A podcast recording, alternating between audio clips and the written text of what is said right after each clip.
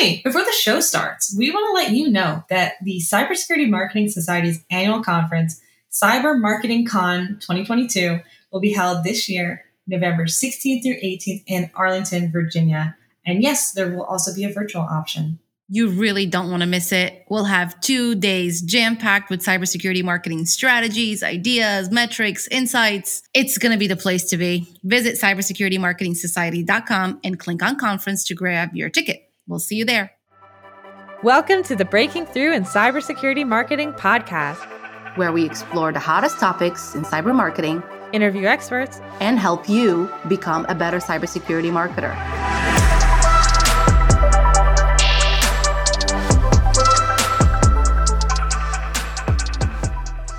Hello, and welcome to another episode of Breaking Through in Cybersecurity Marketing, your favorite marketing podcast on all things cybersecurity. I'm one of your hosts, Maria. Joining me today is my trusty co host, Gianna. And our guest today is Diane Shapiro. Diane is the go to social media strategist for cybersecurity companies, B2B tech companies. She's been at companies like Graylog, Pondurance, and Orca. We are so excited to have you here today. Thanks for joining us. We're going to talk all things social media, whether it's employee advocacy or anything under the sun of social media. So get your notebooks out and pens. This is going to be a good one. Diane, thanks for joining us. Thank you. It's great to be here. Okay, let's jump right in, Diane. I think we're all going to learn a shit ton today about social media, things that we thought we knew, but we clearly are no experts on. Let's jump into the employee advocacy side of social media strategy. How do you actually sell that idea internally? And how do you get them motivated and keep them motivated as well? This is kind of fun and also a challenge at the same time. It's super critical to the success of any social media effort within a company because, you know, it's one thing for the corporate profiles to just push out posts, but it's another thing to have individuals pushing out posts and endorsing that company's product on a personal level. So it's really critical to do. So establishing that premise with the people in the company is kind of a first step. So there's a lot of education involved there. Often I do that in the form of, you know, like a webinar, an internal company webinar, sometimes just with the sales team to start, sometimes with the whole company. It just depends, but I'll do a couple webinars where I communicate that really important point about the fact that social really thrives when you have both the company and individuals posting. so there's that training through the webinars, but doing just like a single training is never enough. I might pick up a couple people participating after a single training, so you got to keep working at it. Sometimes it's weekly reminders on Slack. You know, if I put out content, I'll ping certain groups of people within the company on Slack and say, Hey, I've got these posts and we want to raise the signal on this piece of content. And it might mean I'm pre drafting posts for them so they don't have to go through that hard work of writing those posts. And then I can share them on Slack and say, please share this on this day. So that's another strategy. In some cases, I'll offer a weekly open office hour where it's just, hey, drop in and ask me your questions. What are you struggling with? Do you have a Twitter account? Do you need help setting up a Twitter account? That's great that you're posting on LinkedIn, but we want you to post on Twitter too. So training can happen in that forum as well. And I find the shy people who don't want to speak up in a company wide webinar will often drop into that really informal office hour and say, okay, I have all these stupid questions that I feel like I should know about social, but I don't. Can you help me? And so we catch a lot of people in that forum, and that can be great. Another key thing if a company can afford it, I work with a ton of startups, so oftentimes they don't have the budget. But if you do, if a company does, actually using an employee engagement platform. So that can be like Dynamic Signal or Bambu, which is made by Sprout. I have a lot of experience with Bambu. I like it. It's a fraction of the cost of Dynamic Signal. It works well enough. And so that can be a huge help because with a platform like that, I can write posts and just drop them in there. And then the employees can go into that platform and they can pull the specific content that they want to post on. So I can have like 20, 40, 70 posts in there. And they can say, well, I'm in sales, so I'm going to post on this, this, and this item. Whereas somebody else who's an executive different content might resonate. When you use the employee engagement platform, you can have a wide range of posts in there. And people can choose the content that they know is going to resonate with their social media audience because salespeople are connected to salespeople, executives are connected to other CEOs. And so that's kind of a nice little piece that you get. That's actually really cool that you actually preset that many posts for people is there a way that you actually categorize some of those posts so people can go straight to the ones relevant to their function? Or would it be just sifting through the posts and then finding what they like? So if you're working in Bambu it gives you the ability to set up groups. And so you can have a sales group and then you can put the people in sales into that group. You can have a marketing group put all your marketing people in that group. And then if you have specific posts you can choose to kind of label them as such so if you really had a lot of posts in there, then people could go to certain things. It can become a lot to maintain because you're also writing all the posts for the corporate profiles and then you're writing all these other posts. The most recent time I did this effort was in the context of a full time job. So that's kind of nice when you have those hours to dedicate to it. It can be a little harder with clients when you're spending your time between different jobs, but the platform itself can give you ways to label that. But also, when I train people, you know, with social, you want to be posting about the most recent news. Like the date on the content is really critical.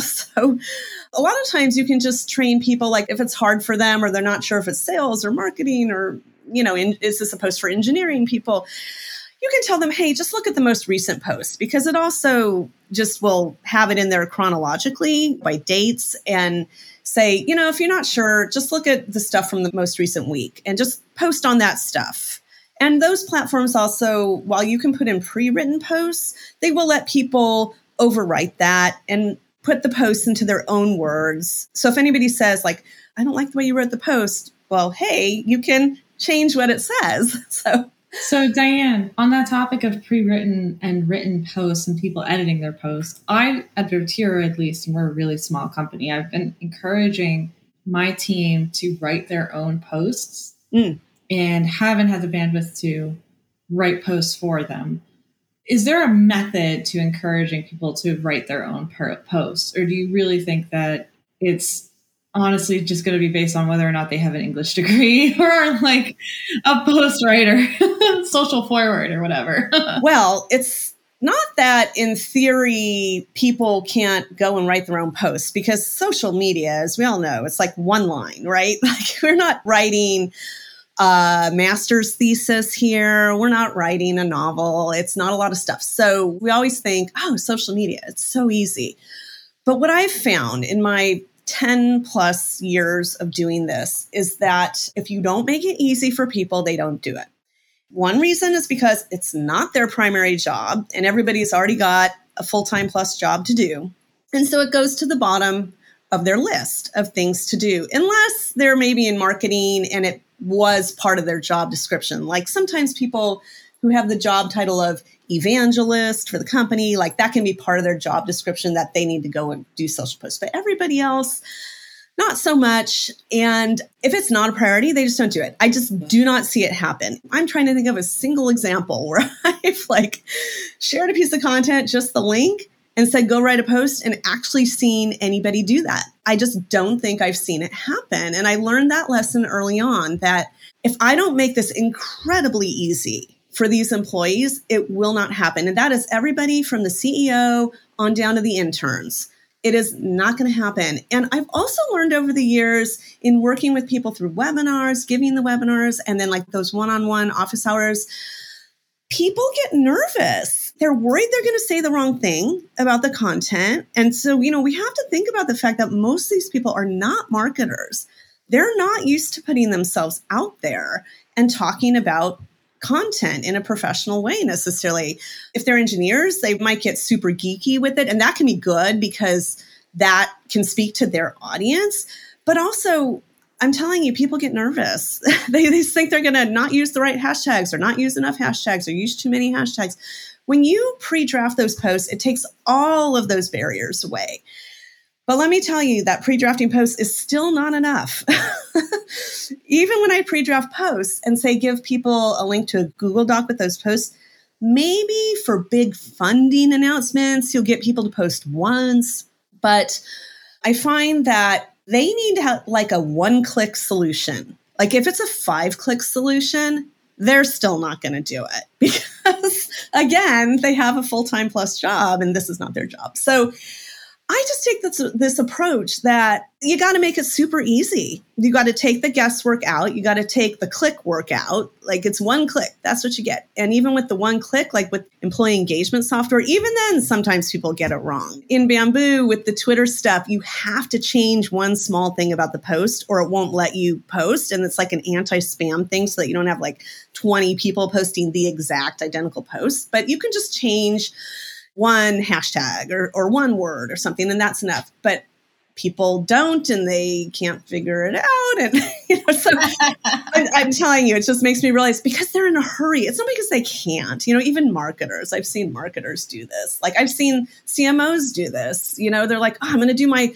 Bambu post today, and they go and do it, and they push it out through Bambu and there's nothing in, written in the content area because they deleted it all and it just has yeah. the link to the article you know yeah. It's just, and it's not because they can't it's just because they are really busy so anything you can do as a social media marketer to make this super simple for people yeah. is a win how do you motivate them to actually stay authentic because sometimes when you create this kind of advocacy program, it almost becomes like homework for them and not mm-hmm. something they truly want to do. And then you lose that authentic voice and urge to actually tell everyone how much you believe in your new product or tell them everyone how happy you are that your company raised funds and how do you actually keep the balance so it doesn't feel like a chore every day or every week yeah, it is a challenge for sure. You kind of hope that people work for the company they work for because they do believe in the company in some way. So that's a good start, right? Cybersecurity is a great industry. I actually find that people who choose to work in cybersecurity really believe in what they're doing. So that's a good start. But beyond that, it is hard. People do lose interest or sometimes they don't even understand or they don't care that much about the content you're putting out. So the reminders are good. I need to prioritize the stuff I'm asking. I might have 40 posts in Bambu, but I cannot expect anybody to put out 40 posts, nor should they put out 40 posts. It's too much. It gets spammy, right? So I need to help them prioritize what's the big stuff. So on my end, I'll go through and say, okay, press releases. Anytime a press release is going out, that's a big deal. And I raise that signal. And then I have to be a cheerleader as a social media person with the people in the company. I have to say, okay, big funding round this is huge news. Let's get this out there. And you know what? The employees, they're always excited about the funding rounds. But then we have other stuff like, hey, we commissioned Forrester to do this study and tell the whole world why our company is amazing. And, you know, the employees are like, okay. And sometimes the audience is like, yeah, okay, you paid for that, you know? So how do you get people to post on that? You know, I just have to get on Slack, honestly, and be a cheerleader about it. Like, this is great content. This can really help us bring in some new leads. So when I am posting to Slack and asking employees to do this social media posting, I'm not just dropping stuff in there. I am always prefacing it with a little sentence or two of why this is great and why they should help. You are selling the content. You're doing sales for the content. I am. So not only do I have to write the posts, I have to sell the idea of sharing the posts. So there's that. And again, if people are not using an employee engagement platform, they can do that through Slack. But the employee engagement platform can bring another level. I feel like I'm a salesperson for Bambu here, and I'm not. Yeah, I have we need no, to ask them for sponsorship at this point. Absolutely, I am. I am no way a salesperson for Bambu, but one thing that can be fun and motivating because we're talking about motivation here is the platforms, the engagement platforms they have the ability to gamify the process. So, and I found this with the prior company I was with in 2021. And it was actually kind of surprising for me with this company. What happened, you know, I put all the posts in there and then I decided, okay, let's run a little contest. You know, whoever posts the most in this period of time or whatever. And so that. What do they win? Well, so it was very interesting what happened there. So that's great because it's motivating. You know what? People love to compete, especially people in tech companies. They love to compete and they love to win. And so I put these posts in and I thought, oh, I'll get people posting eh, maybe two to three times a week or whatever. No, there were like people who went in there and they figured out that the platform deadline for a specific week was midnight in their time zone. And these companies, like this particular company, was international. So the people who were in a later time zone had an advantage. They would just wait till the employees they were competing against had already passed their deadline at midnight and they'd stay up past midnight in their time oh, zone and make God. sure they posted one more post to oh god that is I was too like much, man. laughing hysterically because I'm like, okay, now this is not the point here. This is now we're just off on a tangent. What was the prize that was so appealing? Initially, I promised people we had stuffies of the company mascot. And the stuffies were rare. They were like, we only had a handful of them and everybody wanted these stuffies. Everybody wanted one of them, and they were supposed to be like a giveaway for a conference thing. and so I was putting pictures of the stuffies like on Slack channels and stuff, and everybody wanted the stuffies. So that was the initial price, but we couldn't sustain that. We wanted people to keep being motivated week over week. So then we moved to like, okay, if you win we'll have one winner per week and we'll put those four names in a hat and we'll be able to give we'll draw a name and we'll give one per month so it can be very simple. It can be a piece of company swag, but you have to make that swag rare. It can't be something that's mm-hmm. already been sent out. And if it's a yeah. stuffy, perfect. But later on, I had to just, because we couldn't sustain the gifting, I had to just move to like, hey, it's a contest, but there's no prize. People still did the same thing. Yeah, just, they get bragging rights. Yeah. Just to show up their coworkers. You need to have marketing create a little certificate that shows them like in a chair that's being held up by their coworkers. Like I think, that, I think especially sales would like that. I learned that some of the most fierce competitors are the people in sales. No surprise there, right? But some of the people in marketing really went to town with it too. It's pretty much those two departments. But there was a downside to this, and I do want to mention it because you actually can post too much.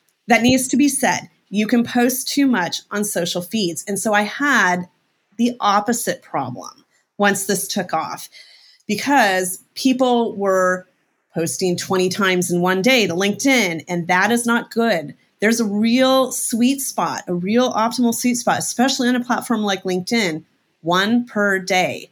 So I had to go back and educate people and say, if you're going to post seven times in a week, do not put them all on the same day go in and schedule them out because there's a scheduler in the employee engagement software. Schedule them out one per day. Then you're getting the benefit of it. If you've got seven posts in one day on a one person's account and none for the rest of the week, you're only getting benefit of one of those posts, not right. all seven. seven. Makes sense. Probably only the first one. So, and I will say, and here's where I'm going to get a little critical of Bambu. They, at least last time I had my hands on it, which was not that long ago, did not have a way to deal with that issue, the overposting. So that came down to flat out education with the employees. And the gamification stuff worked against me in that way because I just had people posting all the time just to win something. So makes sense. How is this different than social selling, or if it's the same thing, or if there's overlap? Well, social selling is a whole area unto itself. For example, when I give these webinars to train people, I have a general webinar for everybody in the company um, about doing social media. And then I actually have a social selling one for people in sales. It's actually a different webinar that I do. There's LinkedIn Navigator for social selling. That is a really powerful tool to use. Not all companies will, it costs money, extra money. So the company has to want to invest in that. It's for the salespeople. They need to learn how to use it, learn how to use it well. So we're talking about additional tools, different tools. It goes deeper. I mean, in some sense, there's overlap, obviously, you know, just writing and getting posts out on the feed that's going to be the same between what general employees are going to do and salespeople who are doing social selling. But the social selling, it goes deeper than that and just gets into more training involved for sure. Mm-hmm.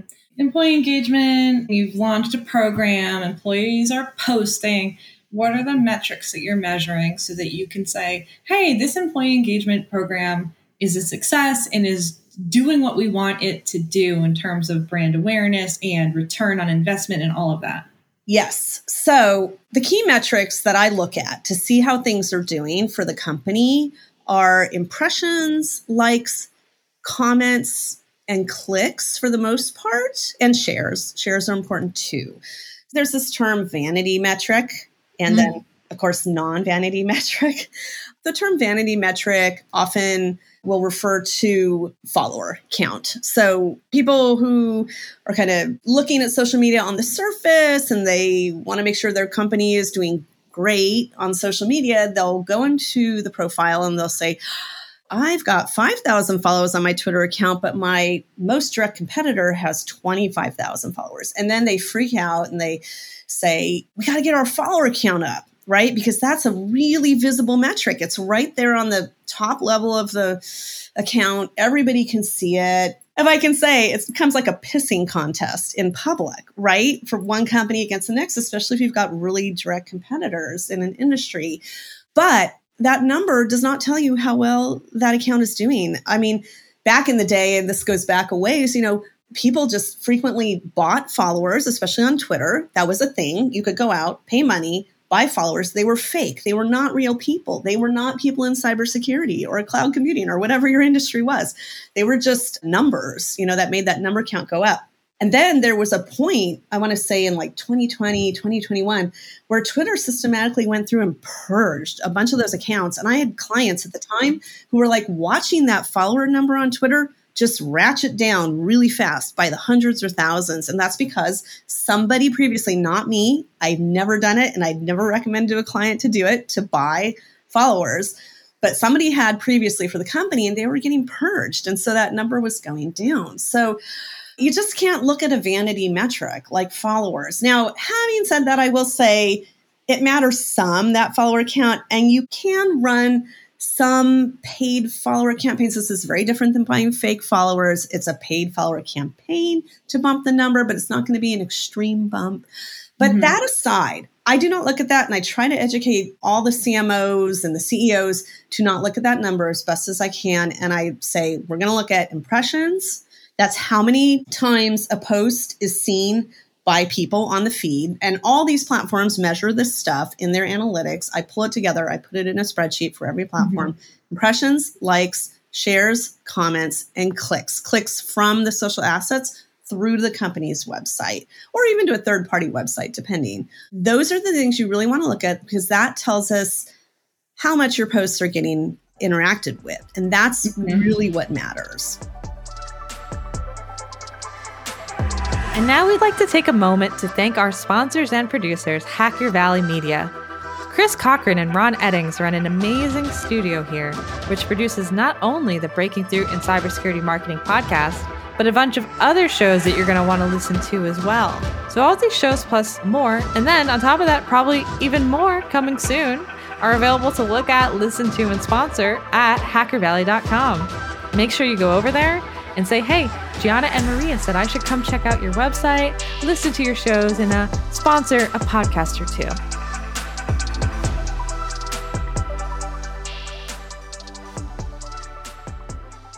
Would you say that in terms of follower counts, because I know this pissing contest is bad, right? Because it's just chasing. It's like keeping up with the Joneses stuff, but it's for social media followers, which, like you said, could be bought. Is there value in having a lot of followers who are your ICP? I ask this because anyone can follow your company on LinkedIn. And I think of LinkedIn specifically because that's where Votiro mainly operates. Anyone can follow on LinkedIn.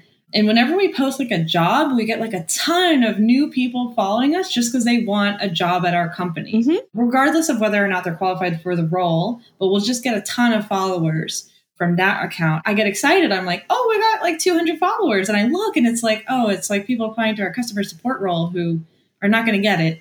But every once in a while, I look and and I look and I'll try and see and get excited because I'll see like, oh, a CISO followed us. Oh, a security architect followed us. Is there anything? What am I trying to ask? Am I just telling a story?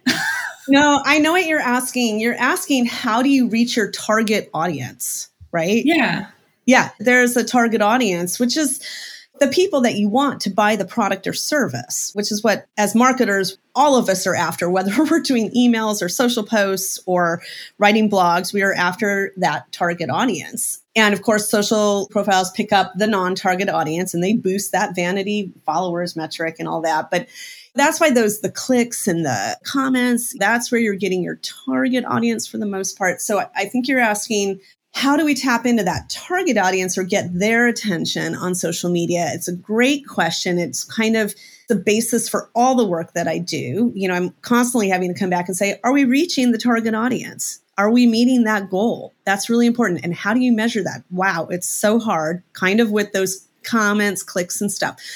The thing is, is you have to offer content that is appealing to that demographic it really does all come down to the content. And I can tell you that the content that resonates without fail is activity at specific trade shows. Okay. So you're going to Black Hat. So we're in cybersecurity here, right? So you're going to Black Hat. You're going to RSA. Your company needs to be talking about content in relation to that trade show using those hashtags and capturing the audience that is at that trade show. Maybe if you're going to spend a little bit of money to boost social posts, that's the time to do it because you want to you can tap into the audience that's at RSA or at Black Hat. There's ways to do that in the platforms because that's a captive target audience right there. So trade shows generate a lot of good social activity, press releases, news, basically news, something that is newsworthy. So, uh, not all press releases, because not all press releases are necessarily newsworthy. We know that as marketers, but some really are. So, news. So, social media is in a lot of ways a function of public relations. I work closely with the PR people because the PR people are out there trying to make that news from an earned perspective and or they're going to pay for stuff that creates news, right? So you have paid media and you have earned media. Both can work, but social then amplifies from there. So anything that's news, that's going to do well and is usually already that content is aimed at the target audience. So that's another way. So it's your news, it's your trade shows. I mean, that's when I look at the analytics, that's when I see the bumps go up on the measurements you know, RSA was in this month and we had a booth and we did this or we did a webinar that week, you know, or whatever. The measurement goes up. Yeah. You know? Like surprise Christmas song engagement went up during December. right. So, right. So December numbers go down, right? Because nobody wants to do anything after Thanksgiving from like the end of November all the way till after New Year's. You just don't get, unless some kind of weird, not weird, but maybe good news dropped. I don't know did the company like hire a new CEO? Okay, maybe you're going to get a bump. Yeah. What are some wins? What are some things you're especially proud of that you've done in your role running social media for these companies? I can talk about this example with the company that I, that I was with for almost all of 2021. I was with this company for like a year and a half. At first, they were a client on a contract basis, and then I eventually went full time. So I had like all my 40 hours a week to devote to the efforts that I've been explaining on this podcast today. And I was really able to implement all of these things, you know, not just like one thing here and one thing there, or just doing Slack or just doing an officer. I got to do all of them. I got to do every tactic that I have in my bag of tricks to get employees to engage. You know, it was really, it was a big ongoing employee engagement effort. We spun up Bambu. I did two sessions of training on that, one for the US employees, one for the international employees. I also, in that case, I had access to the CEO of the company's Twitter and LinkedIn accounts. That that's also a, a little strategy there because actually this particular CEO was extremely engaged and he often would post but it was great for me to have it because I can post in a more timely manner because my I'm focused on, you know, hey, we've got big news today. We need to post on this today from your LinkedIn. so I had access to that. I don't always get that with every client. Not everybody's comfortable with that, but I did for this company. I held every single week an open office hour for people to drop in and ask their questions. And then we had the contests running in Bambu. We had all that stuff going. And so by the time I left that company, there were so many people within the company across many disciplines, sales, marketing, engineering, whatever, you know, HR people were all posting to LinkedIn for sure. And then for those who were on Twitter, on Twitter, they're posting so much and it kept going. So I left the company at a certain point.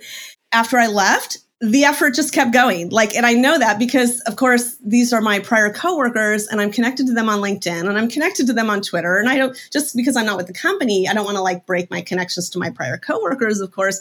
So I cannot go on LinkedIn or Twitter without seeing this company's name literally every single time I go on. And I was thinking the other day, okay, it's a little annoying for me because I'm not at that company anymore. So I don't really want to see all that stuff necessarily.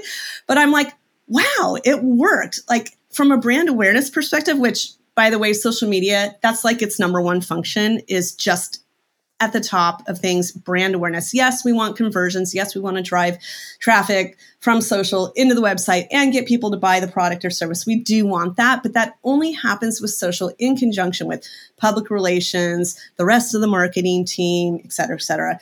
But for social media alone, brand awareness. And wow, they got, there's just all this brand awareness. And I have not been with that company now for like three quarters of a year at least but they're still at the same level of posting on social media. Like this is from the employees. I'm not talking about the, I actually unfollowed the corporate channels because I don't need to, you know, but it's from the employees. And I was like, I did it. I trained them. That was amazing because it doesn't happen in every company. So, yeah. What a testament to, again, selling the methodology and pushing the brand of being an engaged employee internally in order to make stuff happen in a long term way. So that's really cool. Diane, we're going to play our final game where we're going to guess what you would do if you were not doing social media marketing. So, okay. yeah. So, yeah. Maria, do you want to go first? Do you want me? I'll go first. I think with the amount of patience you have in training everyone internally and convincing them that employee advocacy is great, I think you would actually be an elementary school teacher because those age groups need so much patience. so, unfortunately, Maria took my guess. So, I'm going to oh. take it another way. And I would say that you would train dogs because dogs also need a lot of patience when they're being trained. Oh my gosh, this is hysterical because you guys are just about both correct. Ooh, yeah. I have diverse background and things that I do. But so prior to my 10, actually almost like 11, 12 years in social media now. Prior to that, I was a teacher, not in elementary school. I, I never taught elementary through middle school, but I did spend five years teaching web design in an auxiliary program to high school kids. And then I spent a lot of years teaching design and art topics at various Bay Area college, university, and also city college level. So that, that was so actually cool. my prior career. It was a career. It was career before I started social media, which I started around 2009. You know, so everything happened in 2009. So yes, that was a prior career teaching, not elementary, but the older folks. And then I have no professional work with dog training, but I have a dog who's a rescue. And boy, has he required a lot of training over the last three years. And I found I really enjoy that. no, but you're nice. absolutely right that there's a huge training component in what I do. I mean, that's not to say you couldn't have a social media person who just handled the social media, it didn't really interface with the employees that much. But for the success of a good social media effort, the training is a big component. Amazing. Diane, where can people find you if you're open to being contacted? I'm absolutely open to being contacted. I'm on LinkedIn under Diane Shapiro. I have actually two last names that people can search me out on. There's Shapiro spelled the normal way, and then Somerfield spelled with an O, and that's just because I never officially changed to a married name. But so I'm thinking, gosh, do I have Diane Shapiro Somerfield on LinkedIn or am I Diane Shapiro? I'm not even sure. We'll um, put a link. We'll put a link in the show notes so people just yeah, click right to it. Show notes directly to it because amazingly, Diane Shapiro is like kind of a common name. So I'm on LinkedIn. I'm on Twitter at D as in Diane, E as in Elaine, and then Somerfield, Somerfield with an O. So I'm on Twitter. I'm on LinkedIn. People can DM me from Twitter. yeah, those are two good places to connect with me. Awesome. Thank you so much for being on our show today. Listeners, if you want to be on Breaking Through in Cybersecurity Marketing, or if you have an idea for a topic, which we I don't think we've ever asked our listeners to provide, please send us an email at podcasts with an S and mention Breaking Through in Cybersecurity Marketing. Thank you so much for joining us today. Thank you, Diane. This was so insightful. And I hope the listeners will take away a few things that they can go and train their uh, employees internally on and hopefully get some uh, really cool social media strategies out there. Thanks again, Diane. Thank you.